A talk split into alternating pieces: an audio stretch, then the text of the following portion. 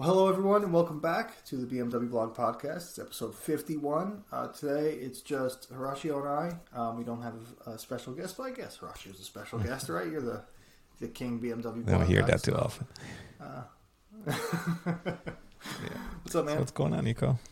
It's been a Nothing. couple of weeks since we've done uh, an episode. So I think uh, Yeah, I've been uh, AWOL on the podcast for a couple of weeks. don't know. Welcome back, welcome back. You've been missed. Uh, you missed a good podcast with uh, Yeah. Jonny Lieberman, but I think uh, I know. I wanted to. I wanted to uh, get on that one. I'm, I'm pissed at myself that I didn't. no, I think we'll uh, get Jonny uh, back on very soon, and we'll have some other guests like as well. Sycophantic journalist, but uh, I'm a big fan of Jonny Lieberman's. Actually, I, that's you know his Motor Trend days were the ones that got me like into really, Really? into cars, like reading Motor Trend magazine. So that's kind of I was like, oh my god, I get to talk to Jonny Lieberman. I've been reading him since I was like 17. Nice. so- Yeah, we had to cut it short. We can- We're going like 90 minutes almost, and we said, you know, let's just cut it short, and we'll yeah, we'll come back to it. yeah, car guys, right? Yeah, exactly. yeah. All right, cool. Like Jason Camisa said, we had to cut it Oh, in half. Jason, yeah. Actually, we, we should bring. Jason back after he drove the new M3 and Yeah, M4, right. so we should definitely do that. Yeah, right. So today, I think I can give a preview of what we want to talk about. So you drove recently Yeah. the M3 in both the standard and competition models. One of them was with the uh, manual six-speed, so that's definitely one good topic. Uh, I can share a little bit about my trip to Los Angeles, where I drove the. Um, um, well, I spent some time with the i4. I can't really say more than that today, but I can share some things that I've learned. The embargo it's actually on June 1st, and they're going to unveil the i4 and the iX at the same time. I think there'll be a lot of video reviews and just regular reviews coming out. Um, but I can definitely share something that I've learned while I saw the car there. And um, Yeah. I think the last topic is um, I can also talk a little bit about the meeting that I had with the BMW design team a few days ago.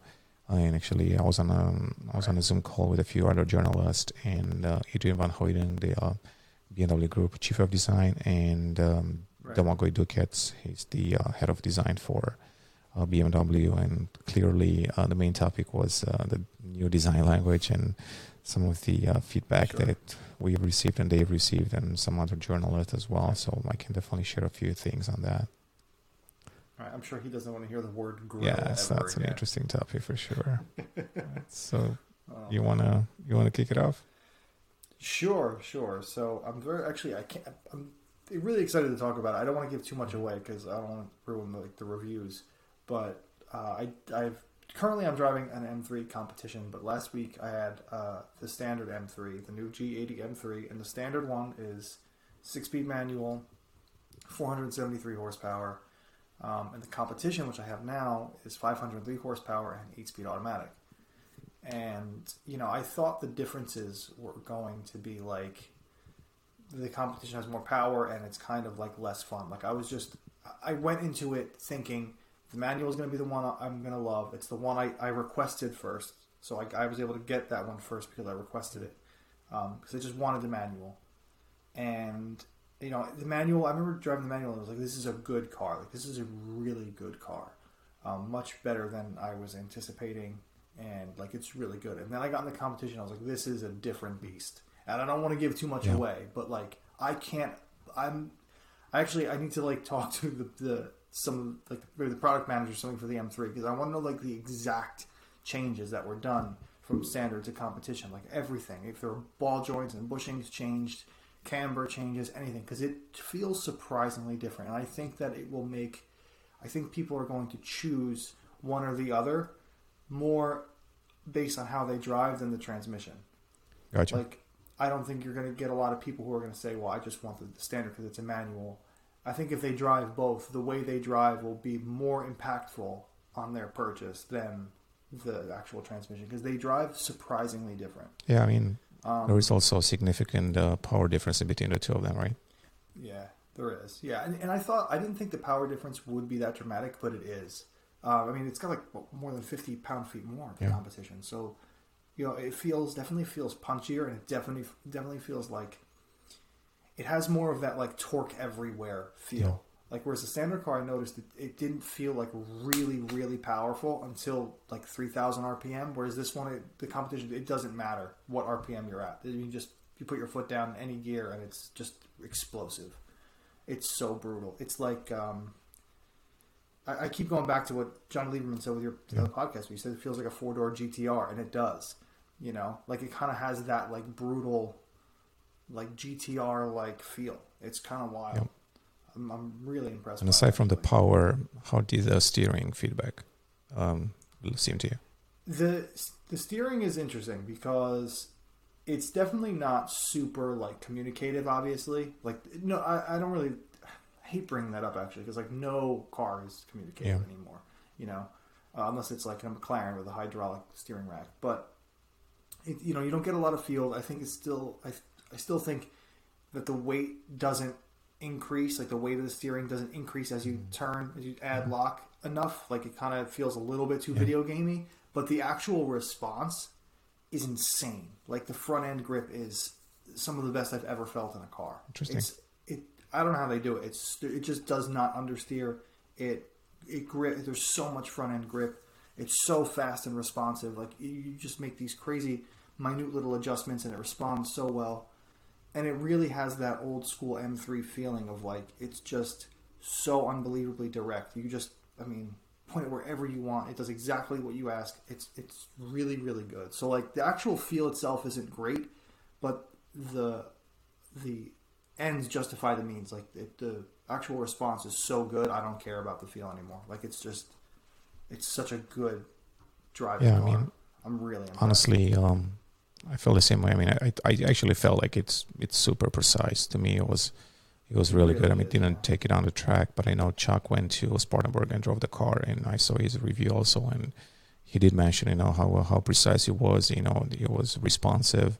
And then I saw some autocross that one of the uh, driving instructors did there, and I mean, the car was just you know following his uh, his lead all the time. So um, I feel like you know they just it's it's really hard to improve upon that, you know, with the uh, electric Yeah. steering. But I think they they still do a good job. So honestly, that shouldn't even be even in the conversation. And on top of it, you can really can really adjust the settings. I mean, there's so many settings that you can adjust to uh, can. make the car feel more responsive, and especially the the feedback from the steering to be um, you know Right. heftier, heavier. Yeah, I mean, yeah, the weight will definitely Yeah. increase. Uh, my thing is not that, that it's too light; it's that, and this is all BMW M steering. Like M8 was the biggest Yeah. offender to me. Was that like as you turn the wheel, it doesn't increase the weight enough, so like you don't get a feeling through your hands that there's like something happening to the. It's also heavier tires. car too. But it is, it is, it's much heavier. But like, uh, it's, it's, it's actually it's not as heavy as we first read initially because I saw some um, some like people put them on you know put Yeah. on a scale and like the way that, that German car companies have to weigh. You're talking about the M8 the or the M3 now? Are Okay, the yeah, M3, but but uh, not, no BMW is actually as heavy as it they list because the way German car like the way German regulations the way they have to weigh cars is off. Like it's it's it's you know overly heavy Well, I think they have to use the um, way they weigh them. they take um, an average of the drive or something like that, and then also half a tank Right. of gas or maybe more. Right. So there's like a couple hundred Yeah. pounds uh, added to every car. So it's it's not as I mean it's still heavy, but it's not as heavy as uh you know because we, were when it first came out we saw the the specs like holy crap Mm-hmm. It doesn't feel extremely heavy, so honestly. heavy. I mean, honestly, to me, it didn't doesn't. really feel like it's It crazy doesn't. heavy. No, it feels a little bit big. I will say that it does feel a little bit bigger than like M3s of the past, but it's it is bigger. But like it's it's not a deal breaker. It, I mean, it's so just because it's based on the you know four series platform, 3 Mhm. series platform, so that so that was a little bit larger than the F30, basically. Yeah, I mean, I, what I will say though is, I think BMW changed the game with this. I mean, I really think that this moves sports sedans on. Like, the, this is a, the next step of sports sedans because, I mean, like when the Alfa Giulia Quadrifoglio came out, I remember thinking like, this is the best sports sedan Mhm. I've ever driven. Like, it, it was, it just blew everything Yeah. else away. I think this might be better. And I think the Julia steering is probably a little bit sweeter, like the way it feels, not the, the response, like not the precision, but like it has such good feel and it's so like wonderful to, to actually Mhm. use. But I think the M3 is sharper. I really do. I think it's sharper. I think it's more dynamic. And one thing that really impressed me is it's surprisingly playful. Like considering that it has so much grip and it's on the stickiest Yeah. Michelin's you know you can get, and it's um, you know there's just so much mechanical grip and it feels so sure-footed. But if you do want to kick it out, it will slide a little, and it's not like with you know with almost 500 pound feet of torque, you'd figure it'd be like snappy, but it's not. It's really progressive. It slides nicely. It's playful. Um, I, I was I'm really surprised by it. And I'm not Chris Harris. I'm not sliding around my streets. Um, but like if I do try to push it around a little bit, you know, it's it does play. It's and then when it does slide, you it's progressive. You can catch it um, easy. You know, you can really control it. I really, I'm really happy with it. It's really, really good. Yeah. So you know, I think it's all about the driving experience with the new M3 and M4. And I, we've been saying that for quite Yeah. some time. I think people have to go and drive the car. Um, even Jonny Lieberman said the same thing. You know that you know the Giulia QV. I mean, basically that was his favorite car, and now it has to be the M3 and M4. He was also raving about the M2 CS quite a bit. So I feel like the M division, That, yeah. when it comes to driving experience, I don't think they've let anyone down in a very long time. Um, even when you look at the uh, large SUVs, X5M, X6M, I think they've done a fantastic job. Uh, you know, taking in consideration the the weight of their car, the size, and everything else. They're spectacular. So I don't think they're cutting any corners when it comes to the driving experience. Um, of course, you know there is a, the conversation about the DCT versus the automatic, which um, there, there are more implications there than than usually um, we talk about. But basically, the DCT it's kind of on its way out, and there was no no point to uh, kind of um, Yeah, revise that for a new generation of, of cars, and it makes more sense to reuse the same technology that they've done in all the other M cars. So that's kind of the Plus, the, the, the ZF8 speed yeah. is great. You know, I don't Um, and I don't see any shortcomings with that right now, with that transmission. Honestly, every M car that I drove with that one, I mean, okay, maybe if you're a you know super professional racing driver, you take that kind of track, you might be able to tell the difference. And but I highly doubt that 99% of the people or more will be able to tell the difference between the two immediately. Of course, the purist will can tell the difference, but it's not something that will stand out immediately. I will say, like, I do, I do think that it would be a tiny, tiny, tiny bit more fun the DCT, yeah, DCT. could be. like it, it would Yeah. be because the DCT is that's Mm. snappier. It gives a little bit more character. It just kind of has like a kind of wilder feel. But it's this eight speed is so good. It's so fast. Um, and you know what I really love about it? The fact that it has eight speeds because you can cruise down the highway at highway speed and it's turning over like under 2,000 Yeah. RPM and it's It is, quiet. yeah. You know, when you want to cruise, it's Mhm. quiet and it's comfortable. And, you know, it's firm, but it's one of those cars where like you hear bumps more than you feel them. Like it's it's comfortable enough to drive every day. It's quiet. The eight speed, would like, would it be more fun with the set the DCT? Yes, but I think it would be the the increase in fun would be so marginal that it wouldn't be worth the decrease in comfort of the eight speed. So I- I think it's Yeah. you know one of those things you just take it and drive it. It's, So without giving away too much from the reviews, but uh, which one would you take if it comes down to an M3 manual versus uh, an auto?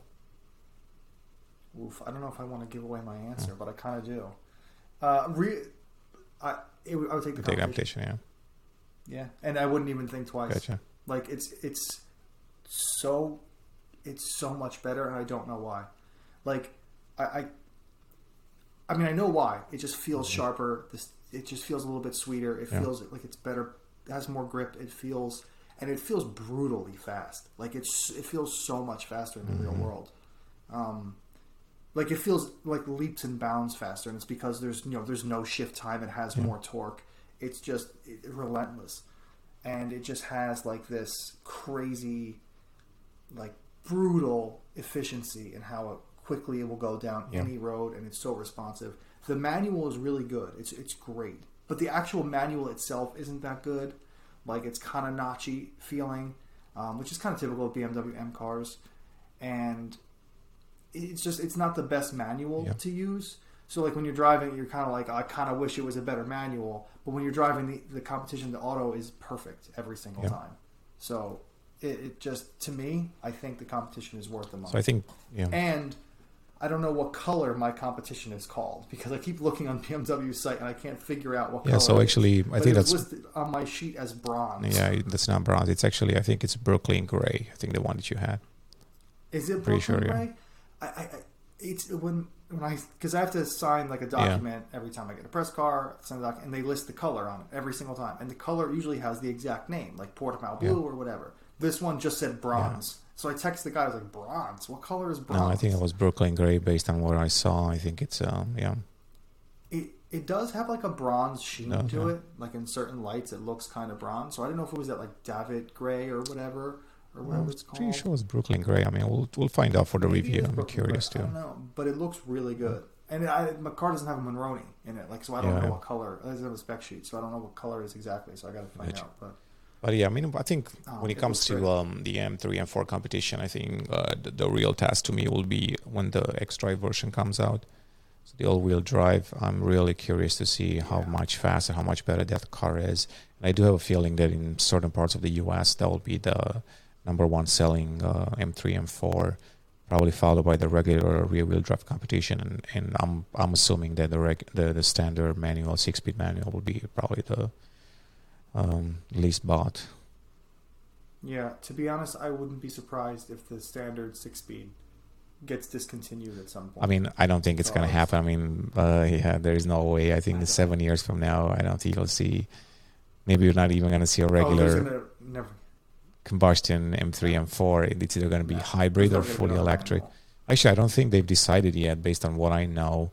I mean, it, it's not super solid info, but I don't think they've fully decided yet what what's going to be with the next generation. I'm sure they have some ideas and plans, but I'm actually extremely Yeah. curious to see. You know, so seven years from now, um, almost 20, 29, 2028 there.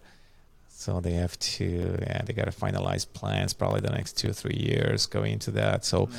I don't know. Do you want to come out with a hybrid in 2028, 2029, or you just want to go full electric versus waiting another generation, Mm. which would put you into, you know, 2035, Yeah, 6? 2030s. Yeah. Um, that is, And when with the with the Tesla Model Three performance already existing, I don't think like I even think Mercedes because Mercedes is going AMG is going Mhm. hybrid with the next Yeah. C63. I don't even think that's smart. I think they should just go. Straight yeah, but then electric. again, you have to think they, that production probably started, or that plan, or, you know, started six, five, six, seven years ago.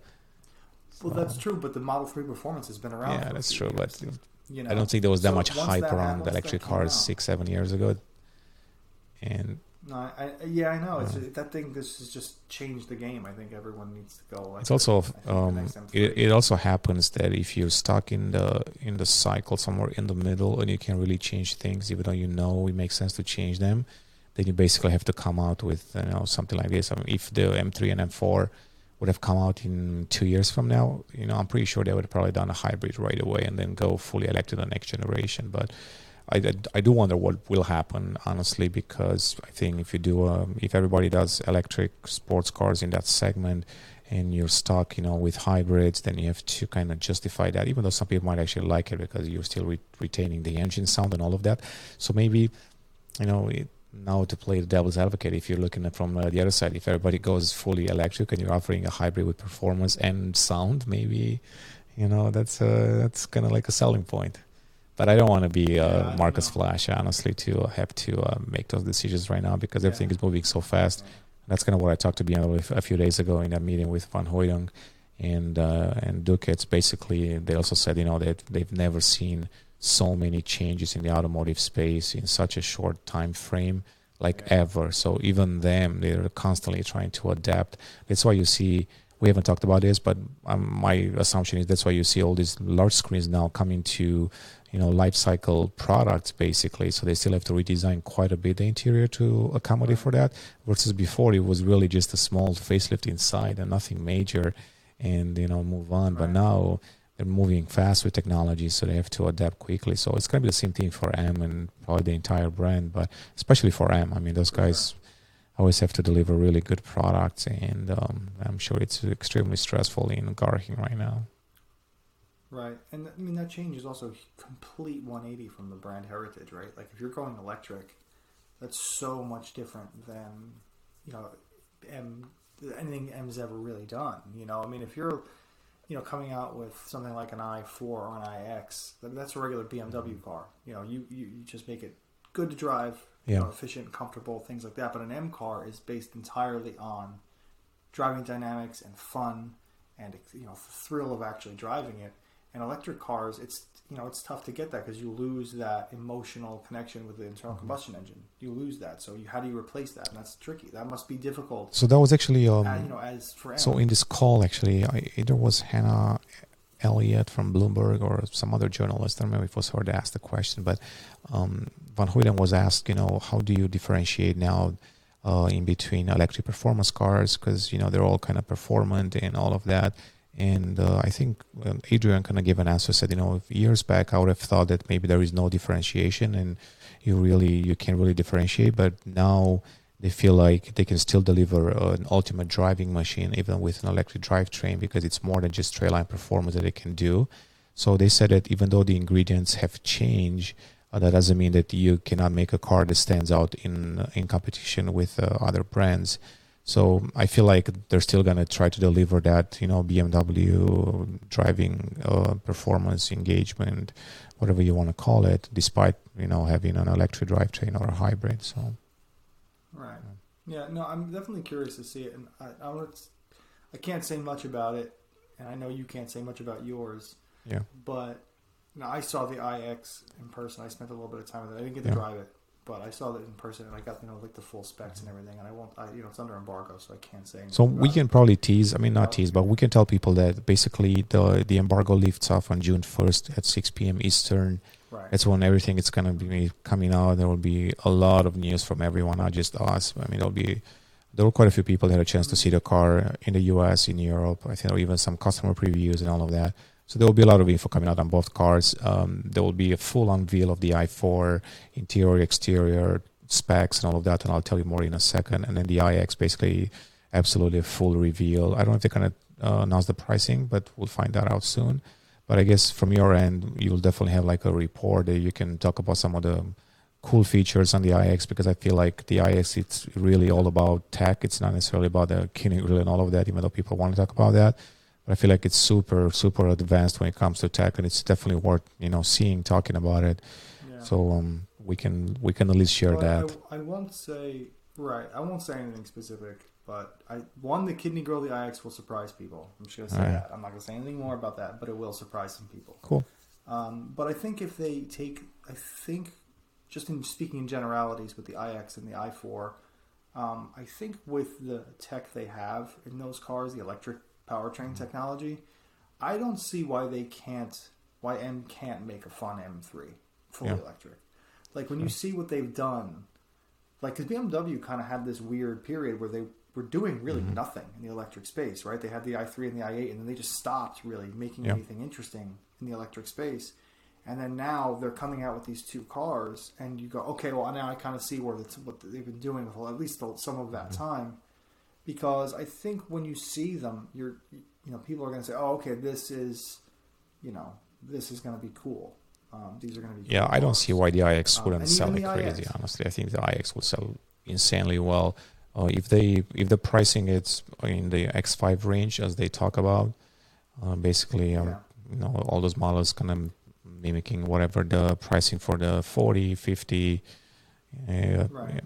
It's gonna yeah, it's gonna have XP5. Yeah. So then, Right. then I, I don't see why it's, you know you wouldn't sell well. But yeah, we'll talk about that more. If the range can hit the EPA numbers in the real world, like if they Yeah. can get the numbers Agreed. they're saying in the real Yeah. world, I don't see like if you're asking me as Mm-hmm. a customer if I'm going to buy an X5 M50i or or any X5 over an iX, I'm not going to pick the Yeah, X5. for, for sure. I mean, You know, yeah, it, it's just if they're the same price and the range is good, why get the older, less high tech model? And then the iX, I mean, the EPA range, people, I mean, need to know that um, it's based on best case scenario. So, for example, in Chicago, I'm never going to hit probably that EPA rating, especially in uh, summer is too hot. You got to crank that uh, AC up. In winter is too cold. You got to go the other way around. So uh, I'm always fully aware that I'm never going to be able to hit that. But even if, if it gives me at least double the range that I get in an i3 today, uh, you know, having a nice package and super tech, that's I'm I'm sold, and it's fast charging and everything. Definitely sold on it. But uh, we'll be interested to see, you know, Well, prices. I think another thing that people need to, to uh, automakers need to advertise when it comes to electric cars and their range isn't necessarily the range because, like, yeah, like you said, the range can Yeah. change. based on weather, based on you know usage. Like, are you on the highway? Are you in the city?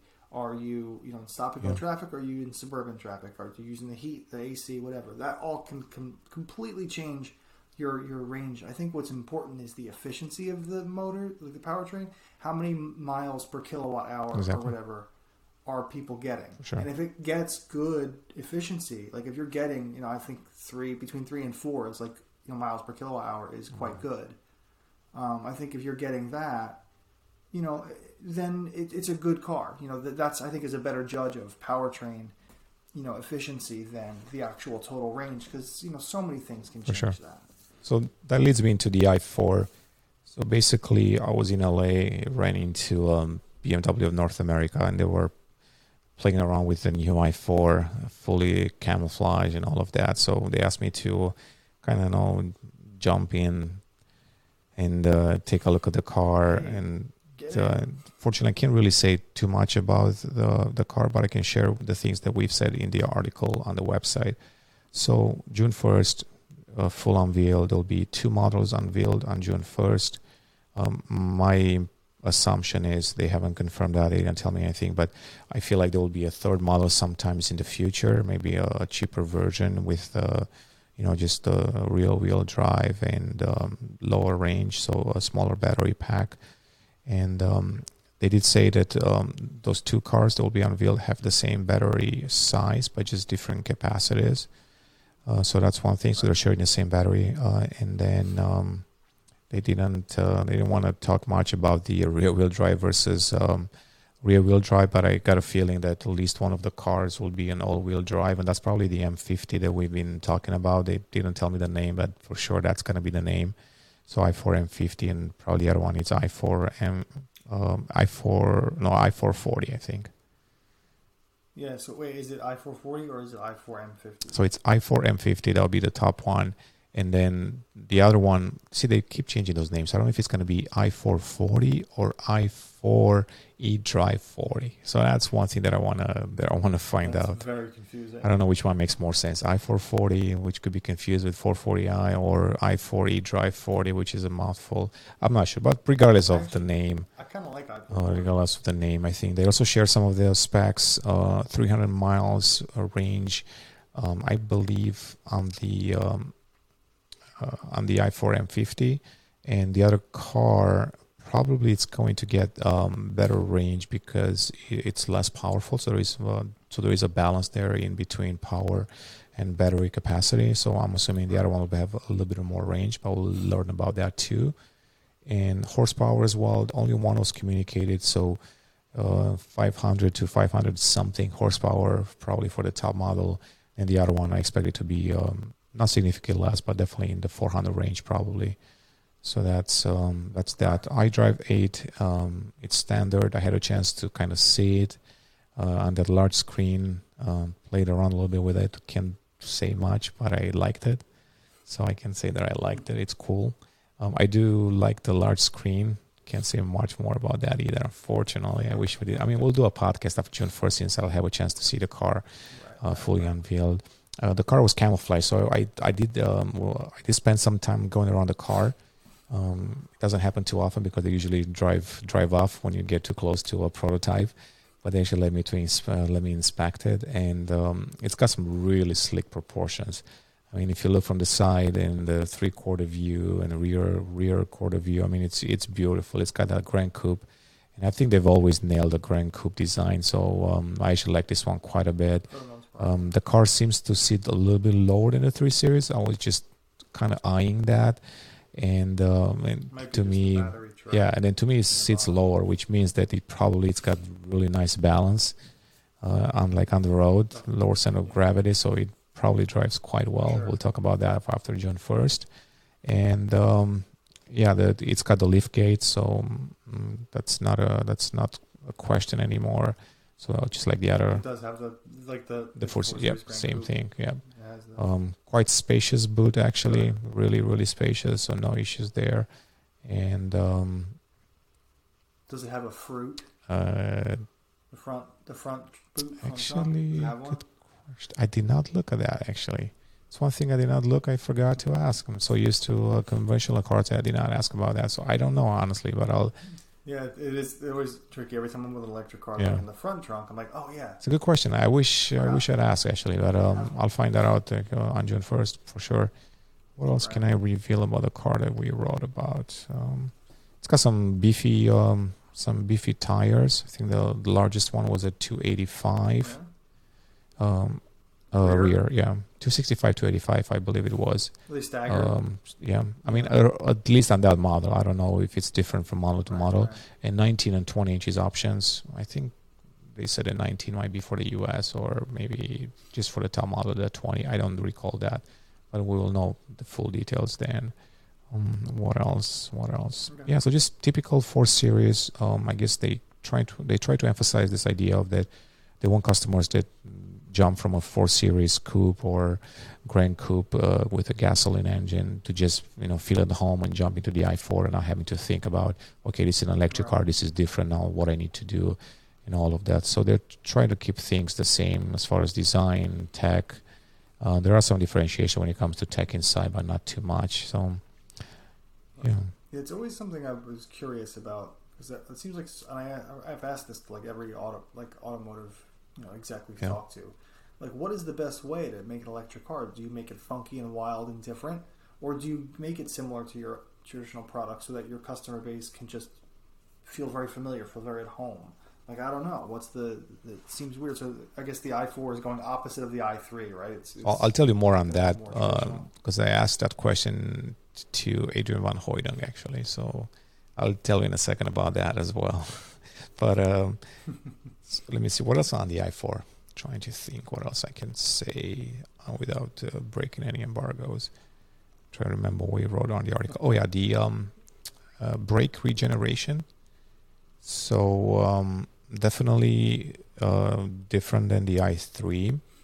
I believe it follows the same uh, logic, same um, idea or engineering as the iX3. I haven't driven the iX3. I know some of our guys did, and um, I feel like it's probably a, a, a version of that. So there will be a few different um, brake regeneration modes, and I think that's one that's one feature that the engineer was really really excited about, and, and we talked about it quite a bit. We even have a video interview on top of the hill um, you know, talking about that. So um, on June first, will I will publish that video. It's it's definitely quite interesting. So brake regeneration. Um, the car looks actually to be uh, also quite wide actually. So when you look from the rear, I mean, it was it was really wide. I mean, it's got some really nice you know uh, fenders there, flared a little bit. So definitely like a like a sports car. And then I saw the engineer drive off a few times and. Um, it seemed pretty quick to me honestly there was an m2 around there and um, yeah it was it was quick it was really quick Yeah, I'm sure. Yeah. I mean, it's, it's 500, and, you know, Yeah, horsepower, instant torque. just over 500. yeah Yeah, So, um, I mean, that's the, man, I'm just thinking about the M3 competition with its 500 horsepower and how well it handles, and that's a similar that chassis. be Not M, not emified, but it's. i think that should be the first test that we and do Has the same amount of power. that should be the first test that we do you know m3 Right, versus that's a good i4 actually Yeah, that's a I- great idea Yeah, let's let's. that would be really cool actually that's that. uh, that's we need to start working on that already.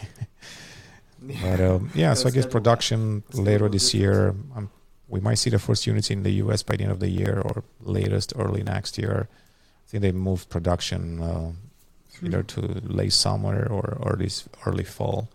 So that'll be cool. But yeah, I guess we'll learn more. I think it's an exciting car. I've been driving i3s for the last six seven years, so I'm on my fourth uh, i3, so I've quite experience uh, with electric cars, and I'm definitely excited about this one. It's a um, long time coming, and I got a feeling that um, BMW uh, customers or fans will actually like it too.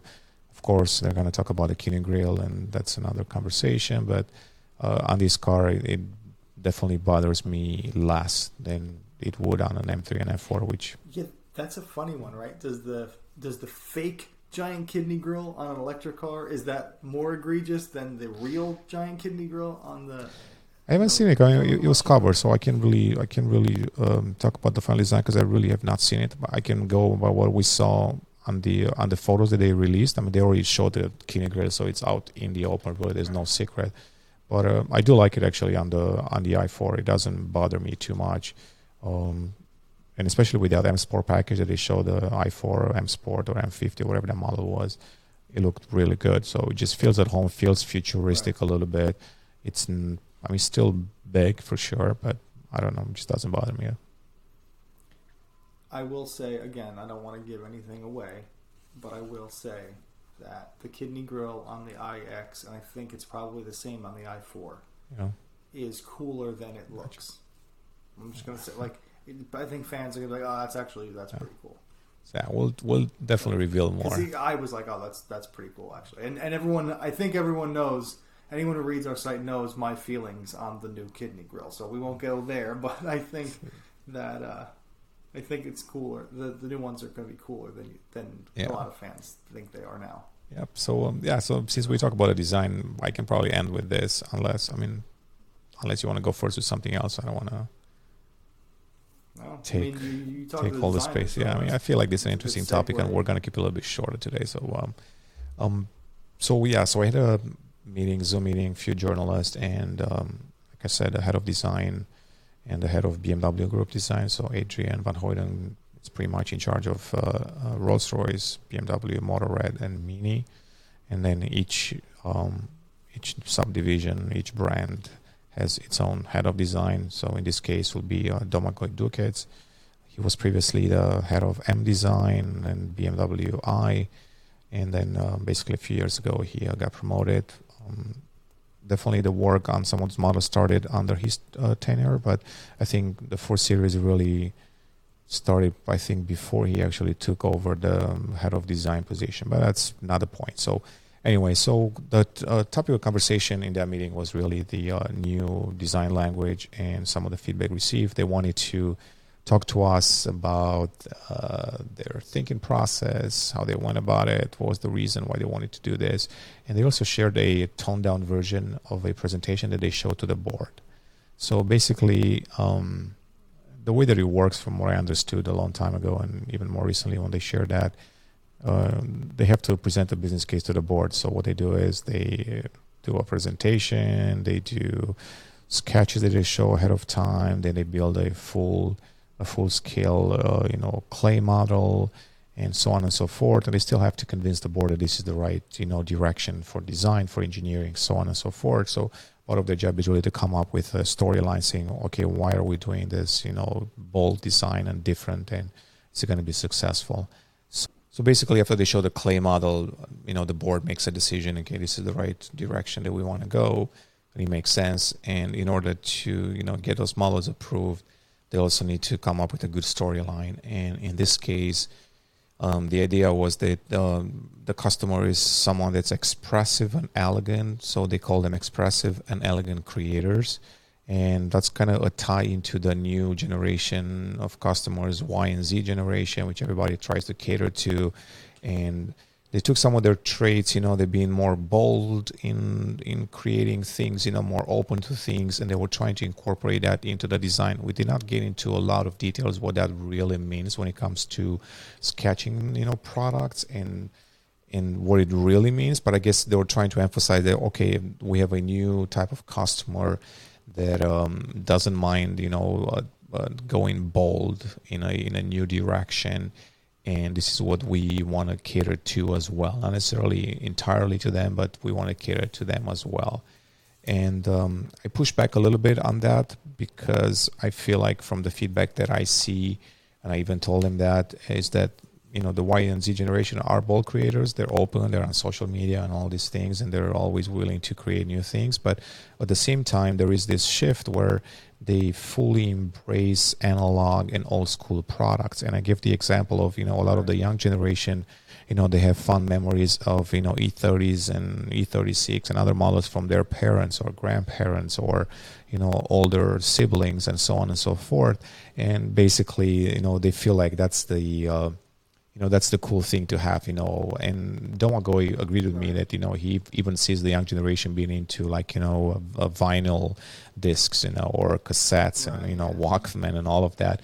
So um, he did agree with me on that. We didn't expand too much on this because i wanted to find out well if they're doing both how do you cater to those two mindsets? So time was a little short not so many people like on the call but I definitely want to do a follow up on that because if you're saying that they're elegant creators and you know bold and expressive, but at the same time they are conservative a little bit when it comes to the design, then what's the what's the right balance?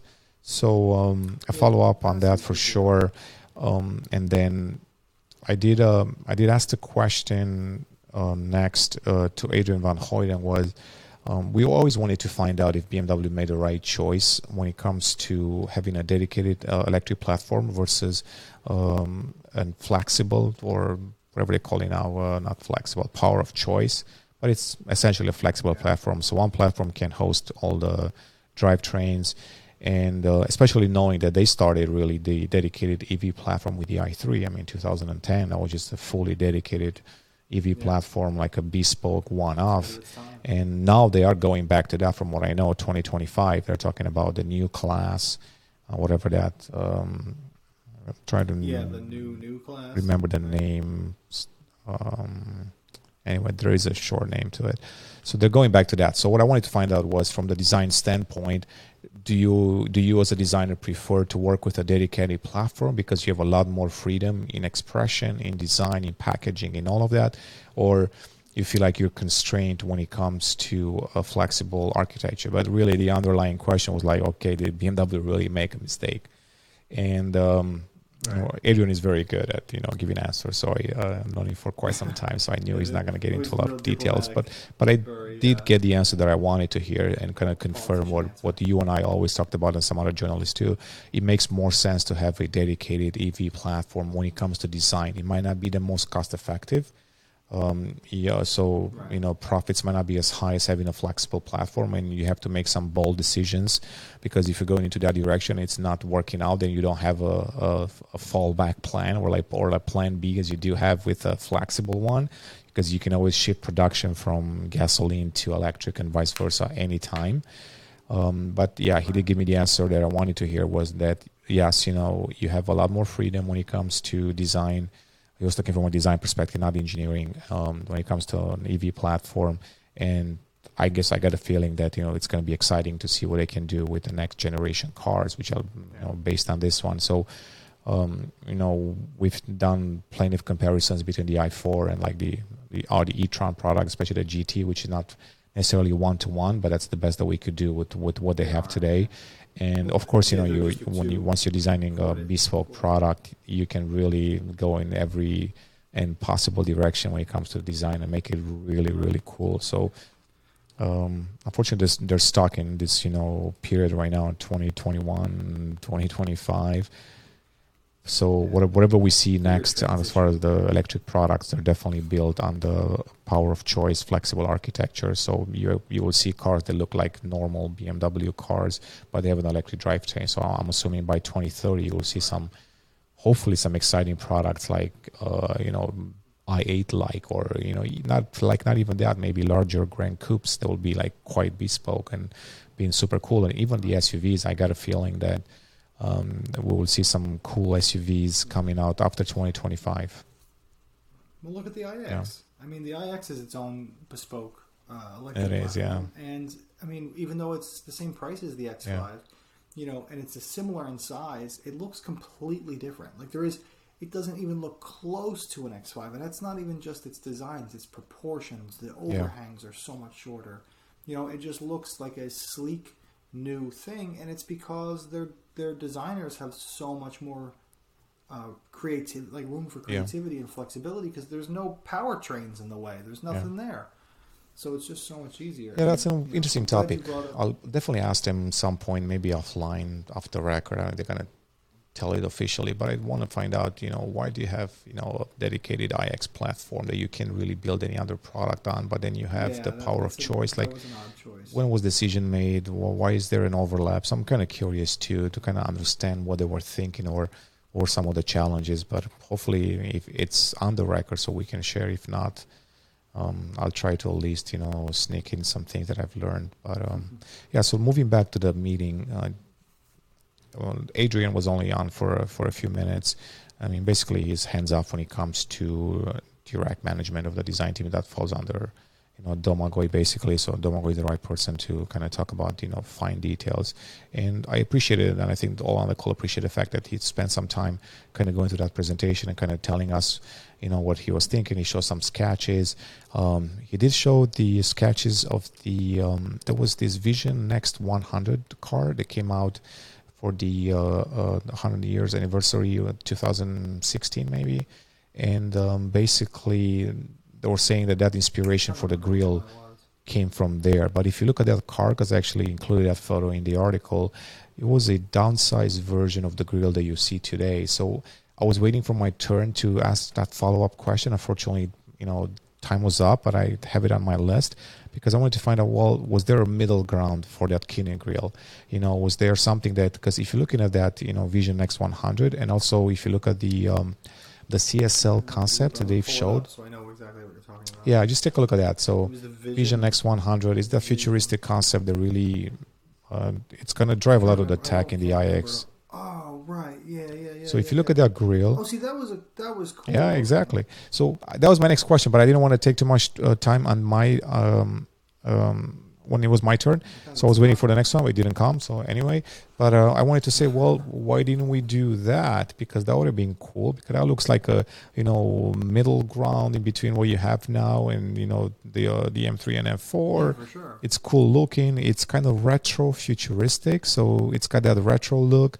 Because they've showed that grill a little bit on the uh, CSL concepts. They unveiled the Pebble Beach Yes. two years in a row. Mhm. So those look really cool. I have I have- haven't heard anyone complain about that uh, that grill. So I don't know. No, no, this Yeah. looks great. The Vision concept, and it's, it's funny. The futuristic Vision concept, the grill is so much tamer Yeah, than yeah. the one on the production so cars.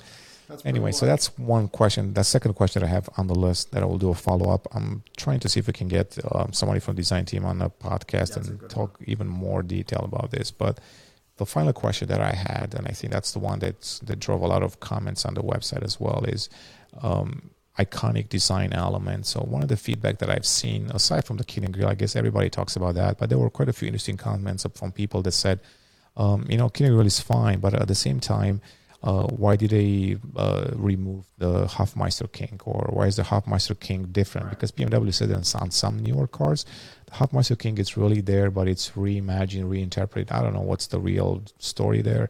It, it seems like it's there, but it's not there. So um, yeah, but um, so I asked the question. So what do you do with the design, you know, icons? Basically, do you move away from them?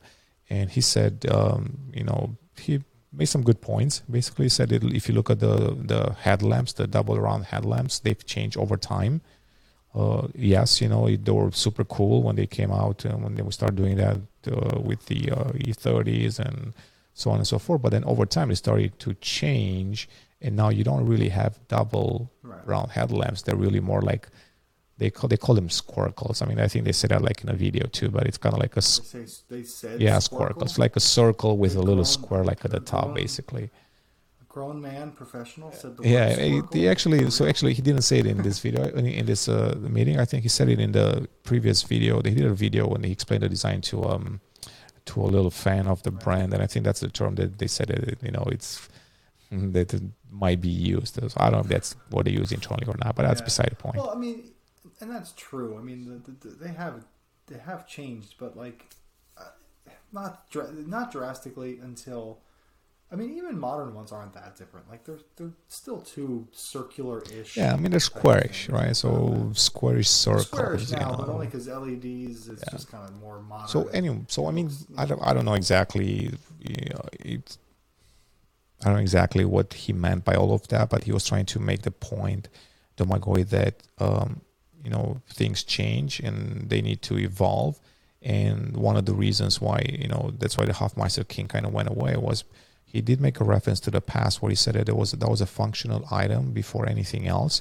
Apparently, when you know Hofmeister, the designer, came up with that, it was necessary for a production for the re, for the rear quarter, we didn't get into the details, you know, why was it difficult to do or why was it needed? It was something to do with the rear door and the panels and there. And basically just stuck around over time because it was, you know, cool and all of that. But apparently now you don't really need that, you know, as a functional uh, form. It's really just, uh, you know, for your viewing pleasure, really. So he said that some of those design change, some of those icons, that's why they change because you might not need them today. Um, in a separate meeting a very long time ago, I remembered it wasn't part of this one. He did mention that you know there were a lot of, I'm not sure if it was him or somebody else from the design, but mentioned that there are a lot of other car companies they're copying now the Hofmeister kink. So you're seeing that on a lot of brands, especially from Asia and all of that.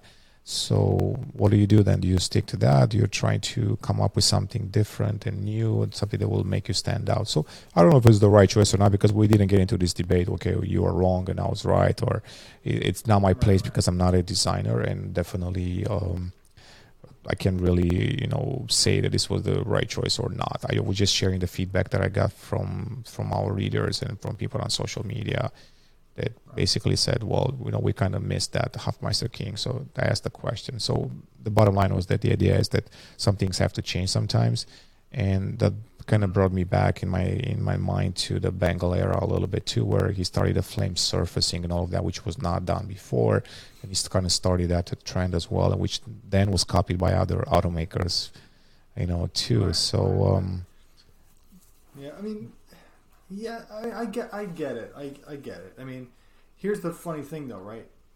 You have to, you have to change a little bit, right? You have to adapt to keep customers mm-hmm. coming back because customers like new.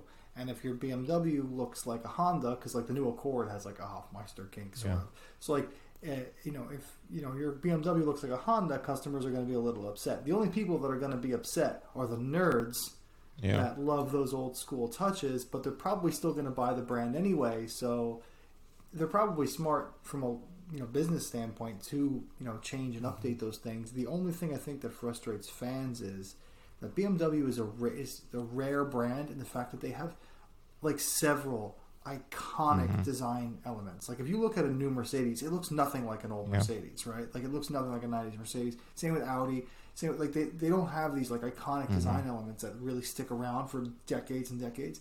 BMW does the Kidney Grill, the Hofmeister kink, things like that.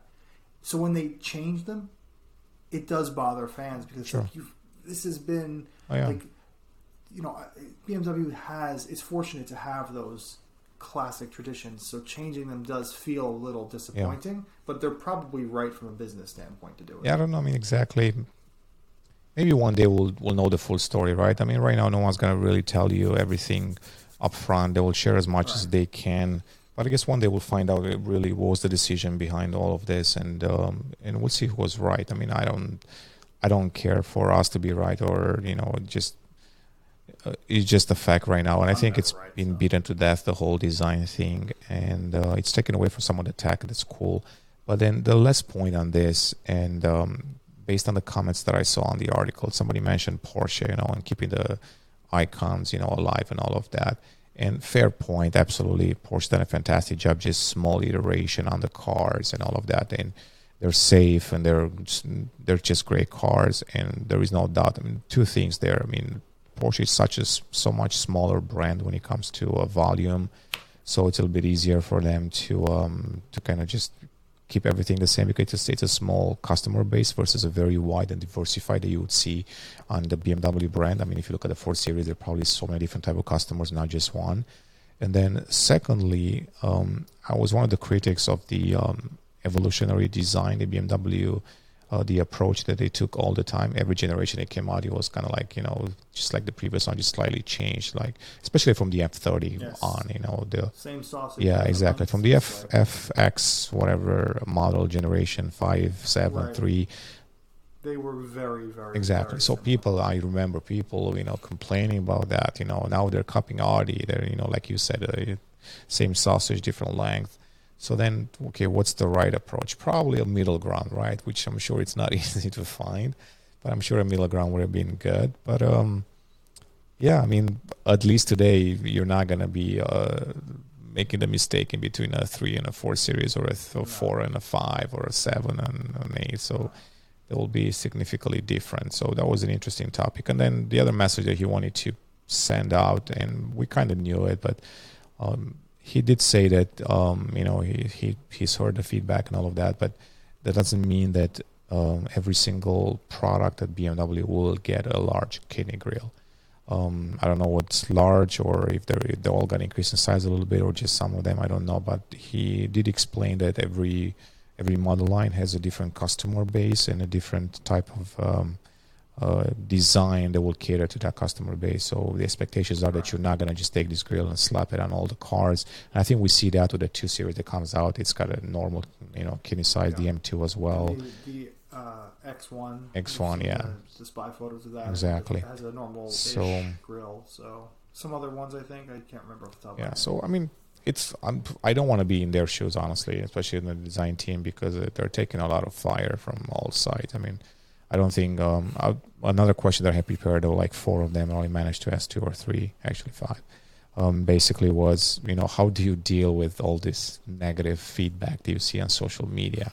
And basically, I mean, it's it's got to be tough because if you're a designer and you see your car being bashed all the time, especially for the actual designer that does the car, um, I mean, right? people people confuse that. yeah. You know, like it's not the head designer that's. It's not. I mean, he did say in, a, in another video that he doesn't pen anymore, but I mean, still under his direction, he can always. They're always competing designs basically, and they, in you know, Right, him and the you know top bosses make the decision. But um, I don't know. I mean, it's hopefully. I mean, not hopefully. I think the design conversation will continue when the i4 and i start are unveiled, and then some other Yeah. ones as well. I don't think it's gonna die out soon, but um, we will do a follow up on this. Uh, we'll try to be more specific some of the questions, kind of kind of kind of drill into to get more. What I want to know is really like what went a little bit behind the scenes. You know, like okay, now tell me, you know, Right. why was this decision made and why does it make sense and so on and so forth.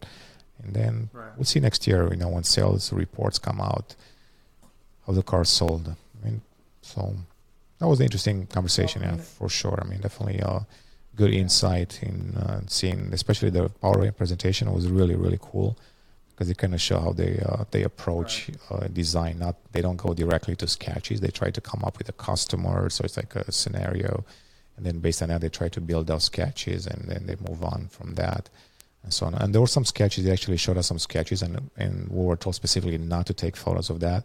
But um, we saw some sketches that were never released, basically like iteration of the four series and the M3 and M4.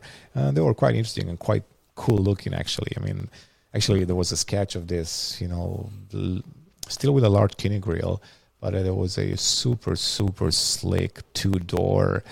Oh my god, it was so beautiful. I mean, I was just thinking if that car would be like in production, it would be amazing looking, like mm-hmm. absolutely amazing. So, you, so yeah, that's interesting. Why would they go? Why would they go away from that and go to this one? No, it was a sketch, so I don't know if that sketch will translate in, into production. Because if you go in in production, and this is a, this is a, a story that I've been pitching to them for for a few years now, and actually last year we're getting close to kind of trying to seal the deal. Was letting me come to their design studio in Munich and kind of take me behind the scenes, you know, blindfold me so I don't see some of the new products, but kind of walk me through what it means to design the car because you're making all these sketches and the clay models but then when it goes into the engineering process into the building process you have to follow and especially and not just that even like towards the end of the design process from what i know they have to now follow all these rules and laws and regulations when it comes to pedestrian safety to safety in general and so many other things you know that you have to follow. So that's going to influence your design. So it doesn't matter what you sketch it's always going to look cool.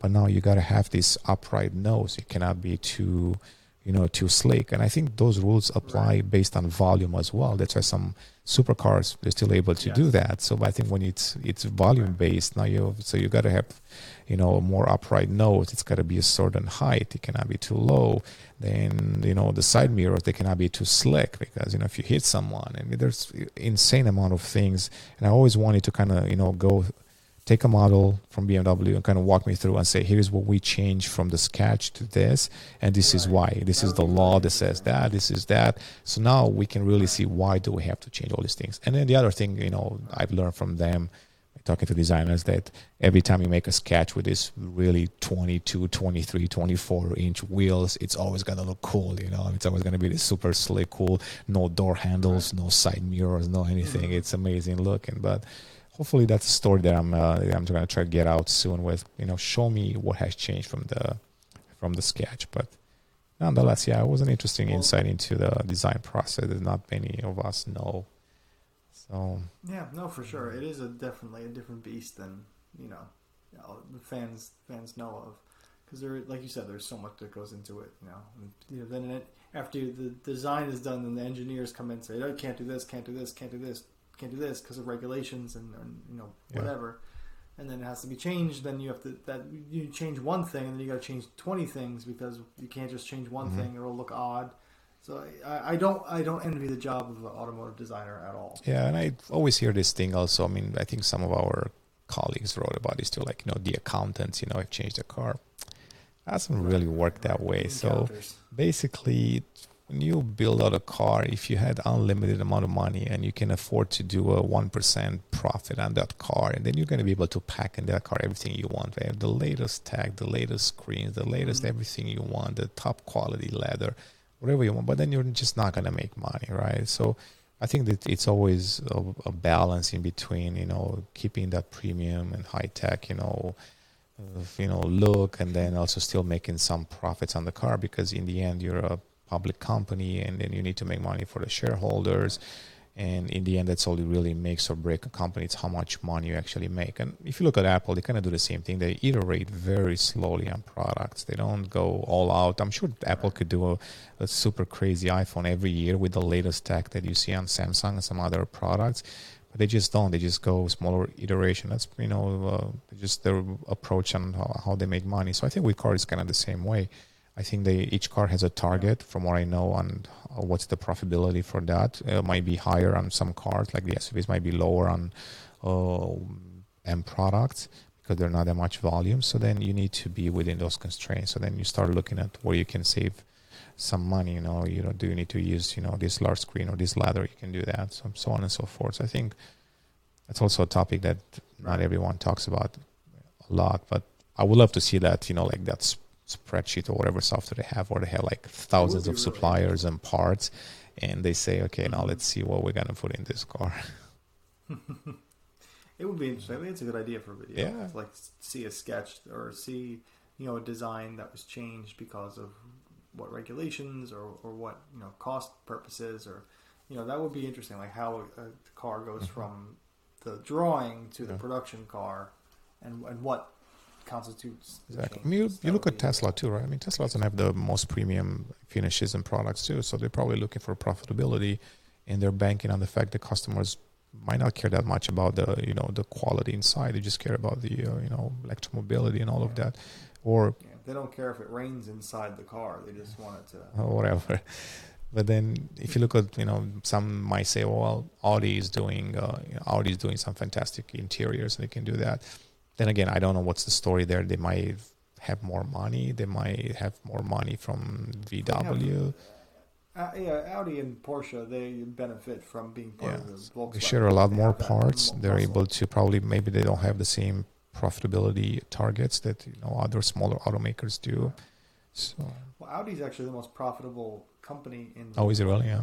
Audi's. I don't know. I yeah, always thought it was Volkswagen. Well, Interesting. No, Audi. Well, Audi's the most profitable. Like I think they like make the Money. most like I guess maybe the most. Profit. Oh, I see. Profit per per, like, per car. Yeah.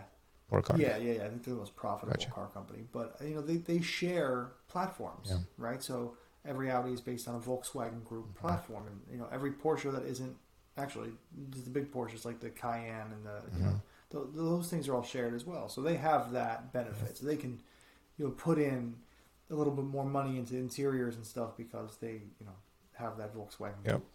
financial muscle. And I'm gonna end with this. Um, basically, just just remember right now there was another thing that came up on that meeting. Um, somebody asked about supercars and you know the i8 being a cool car and will BMW make one? And they give kind of the same answer that I've heard before offline, you know, on the record also they both said basically we love supercars. I mean, if it was up to us, we would design supercars all day long. who doesn't like Right. to design a supercar? You know, I mean, every designer wants to do that, and they even mentioned that there were you know several products that they've done over the years. You know, and uh, some cool ones. I think that was the term that they used. But you know, when you went with that business case to the board, actually, they didn't say they didn't make sense. I think Adrian said something like it was not maybe the right time. So apparently, sometimes they're able to squeeze in some of the cool products like the i8 because if it falls uh, into the right timeline for the industry, maybe for the brand, and so on and so forth. And they're able to make those cars because it makes sense for the things that happen in that period of time. But some other times, you might be, you know, building something that's not really necessary today, or it's not something that customers are looking for today. So that was the one thing that I've learned that you know they've done quite a few cars and they presented them, which and not all of them made it. Yeah, for sure. It's definitely interesting because BMW has not really made a lot of supercars, and every time they've made one, hasn't really done so well financially.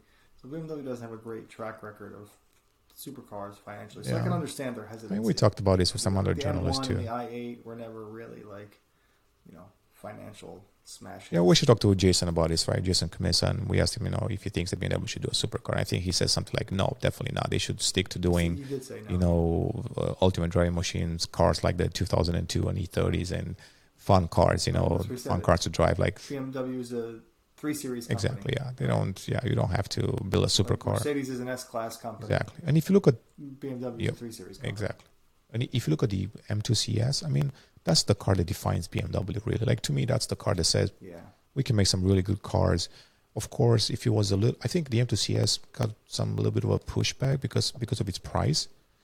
But then again, I think Jonny said something. You know, well, is it really like overpriced? If you look at some other cars, I said maybe, maybe, like maybe not. But he said, you know, it's great performance. Uh, then of course, you know, if the cars would have been probably ten thousand cheaper, be like, oh my god, everybody would be jumping on it because be like, oh, this is such a great car. But like, it's a it's a great product. It might not be selling out quickly because of its price tag, but that doesn't take away from the fact that it's truly a you know driver's car. Right.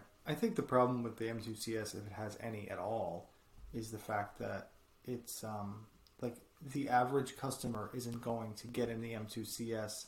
Like an average M2 customer isn't going to get into an M2 CS and feel like it's worth the premium over the competition. But someone like us, someone who Yeah.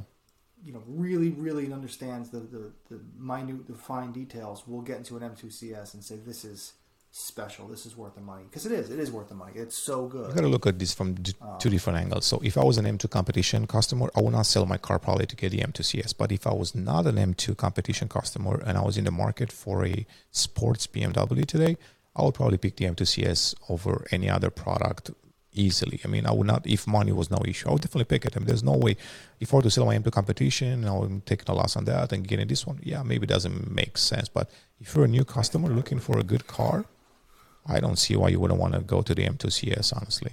Yeah, it's tough. I mean, the Porsche Cayman GT4 is probably the better driver's car. I haven't driven a it, little, yeah. Little, little bit, but um, it's like twenty grand more. Yeah. You know what I mean? Like it's a hundred grand for a Cayman GT4, and the the BMW is like eighty three ish. So I mean, if you look at that, the M2 CS is cheap. I think that's what Jonny said too. cheap compared to. I don't think it's also you know? fair And- many times for anyone or for even, if, even for us to compare true Porsche sports cars to BMW M because they're I mean, it's not a direct apples to apples, but what else are you going to Yeah. do, right? Because like Porsche is the only one in Yeah. that space. Like no one else is making hardcore bespoke, like hardcore Exactly. sports cars. Like no one else is really doing it in that. I mean I can compare a Cayenne with an X5, you know, that's fair, or a Macan with an X4. Right. I mean, you- you're right in the sense like the Cayman is a bespoke Yeah. sports car built on a bespoke sports car chassis, and the M2 CS starts as a 220D in Europe. So like, yeah, it's a little unfair, but in terms of price and performance and and what they are, like, what else are you going to Yeah. compare it to? So I guess we have to make that comparison. But at the same time, the M2 CS has advantages over the Cayman as well. It has a back seat. True. You know, it's more comfortable. It's cheaper. You know, it's easy, and it, it'll probably appreciate just as well because it's such a special car. I think to me the M2 CS um, surprised me a little bit uh, because they show that they can really push the boundaries a little bit more with the M2 competition, which was already a good car. I don't think I've ever read a bad review on the M2 competition. That's probably one BMW that everybody loved it. I mean, I don't. Yeah, it's great. I don't recall a negative review on that, honestly. I don't think I know one either, and it, it, it's great. And anyone who like, if you have an M2 competition and you don't want to get rid of it for the CS, like I get it. The M2 comp is Yeah. great. It's a it's a fantastic car. The CS is better. It is, but um, you know, I mean, if you're into collecting cars and you're thinking that the value might go up in the future, which could happen because now you know well, I think the extinction of combustion engines. I mean, I mean, it's gonna be the last. It won't be the last of its kind. There's gonna be another M2. well, yeah, it'll be the other M2. That's Yeah, that will be the last of its So kind. there'll probably be another M2 CS. yeah so probably. we can talk about that in the next because i think by the time we do the next podcast we might be able to see the new 2 series so we can talk about the 2 series a little bit more but um, the car looks exciting the designer that did the um, i can share this actually um, the designer that did the 2 series and the m2 is actually the same guy that did the m next vision car so that super futuristic uh, m next which was supposed to go into production apparently got canned maybe it's going to be revived I'm not sure the the M next that had like, looked like an M1. Exactly, exactly. So the M1 Yeah, yeah, electric was or hybrid, whatever it was. Yeah. So it's the same guy that did Okay. Jose. Um, super cool dude, very talented from what I heard, and uh, he did the uh, two series and the M2. So I think it's gonna be a it's gonna be a good looking car. It already looks really good in spy photos. It's super super wide the M2, like really wide, and it's got a great stance. So um, only only request that I have to BMW M if they're listening, or I'm just gonna send them an email if not. I mean, they they have to make an M2 CSL. They gotta just go all in for this generation. Yeah. Like I don't know, It's gonna be the last one. yeah, right? make a hundred units, whatever you want to make. Just make an M2 CSL. I think it's. and they could sell it for one hundred twenty thousand dollars, and they'd. I think they will sell it if they make an M2 CSL, just for the fact that it's probably never going to be one again, or at least like Every this one. collector, you know, every collector, every shmee is gonna Yeah, buy I one. mean, and, of course, uh, yeah, it's good for them. I mean, if they can know, afford it, They'll sell, they'll sell out in fifteen yeah. minutes. If uh, Who cares what? It doesn't matter what they charge yeah, for. I mean, Team uh, Team Shmee. I mean, Tim is his name. Uh, I mean, he, uh, he does a great job collecting some really some really cool cars. If he has the means, the money, good good for him. I mean, I will do the oh, I'm not knocking it. I'm just saying every I'll one do the would same thing. buy one like that. yeah. know?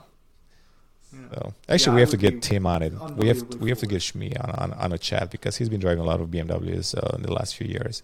Uh, so I need to send an email to his manager and see if we can get him on for uh, that would be a, a cool chat. We actually uh, we That would be interesting. yeah we spent a few days together uh, a few years back at in in Peru for the Dakar, and I kind of wish we did a collaboration video. That would have been kind of cool. Yeah, that would that would have been Yeah. interesting. That would have been very interesting. Yeah, so- to. Let's see, but yeah, so that's kind of all I have for That today. I thought we we're gonna cut it short, but it's still a little bit long. So Mhm. yeah, so for those of you listening, you can also see the video version of this on our YouTube channel. Just search for the BMW blog channel. And then, of course, you can also go on all the podcast platforms, Apple, Google, you name it, and um, you can subscribe there as well, Spotify. So um, that's kind of all we have. If you do have any uh, feedback, let's, as always, send a question to nico at bmwblog.com. If you have any topics you want us to talk about, I mean, we cover a lot in our writing and on the website, but sometimes we can take that and actually talk a little bit more on the podcast. So feel free.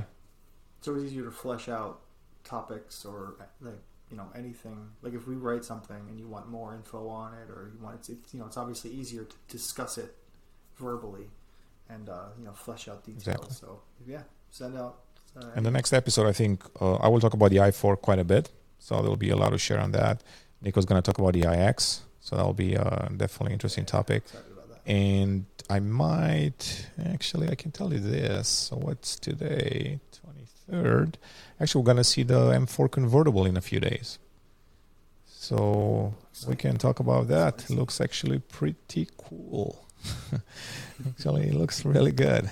so, um, Hey, after driving the M3, I'm excited. yeah, so convertible looks looks neat. It's got a super cool color for the launch. Yeah, it's yeah. So I can't really reveal what it is, but Ooh, is it a new? uh, yeah, I can't Is really talk new? about that yet. But uh, Ah. embargo, I think two two days from now we'll see it or three days.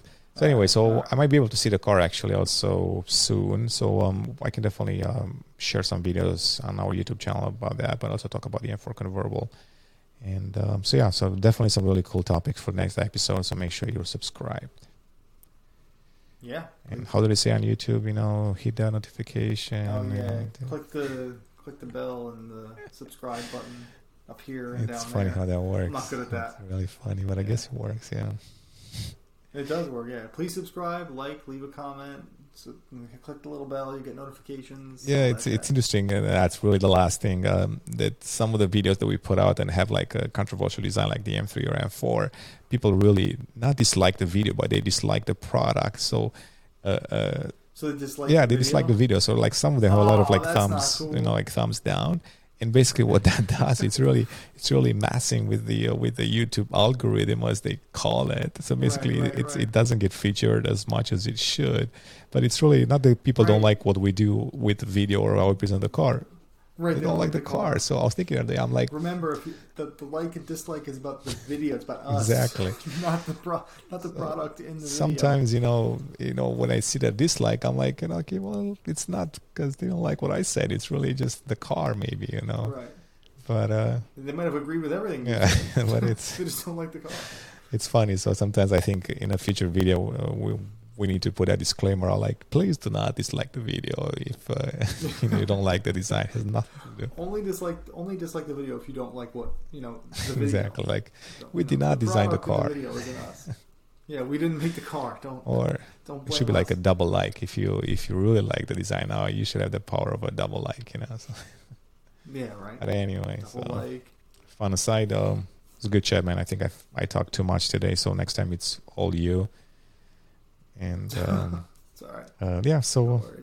You had more to say this time. yeah, so yeah, Nico. So um, yeah, it was good. Um, it was good seeing you once again. You know, Yeah. yeah thanks for chatting, Um, and we'll see you soon, and we'll chat some more on the BMW stuff.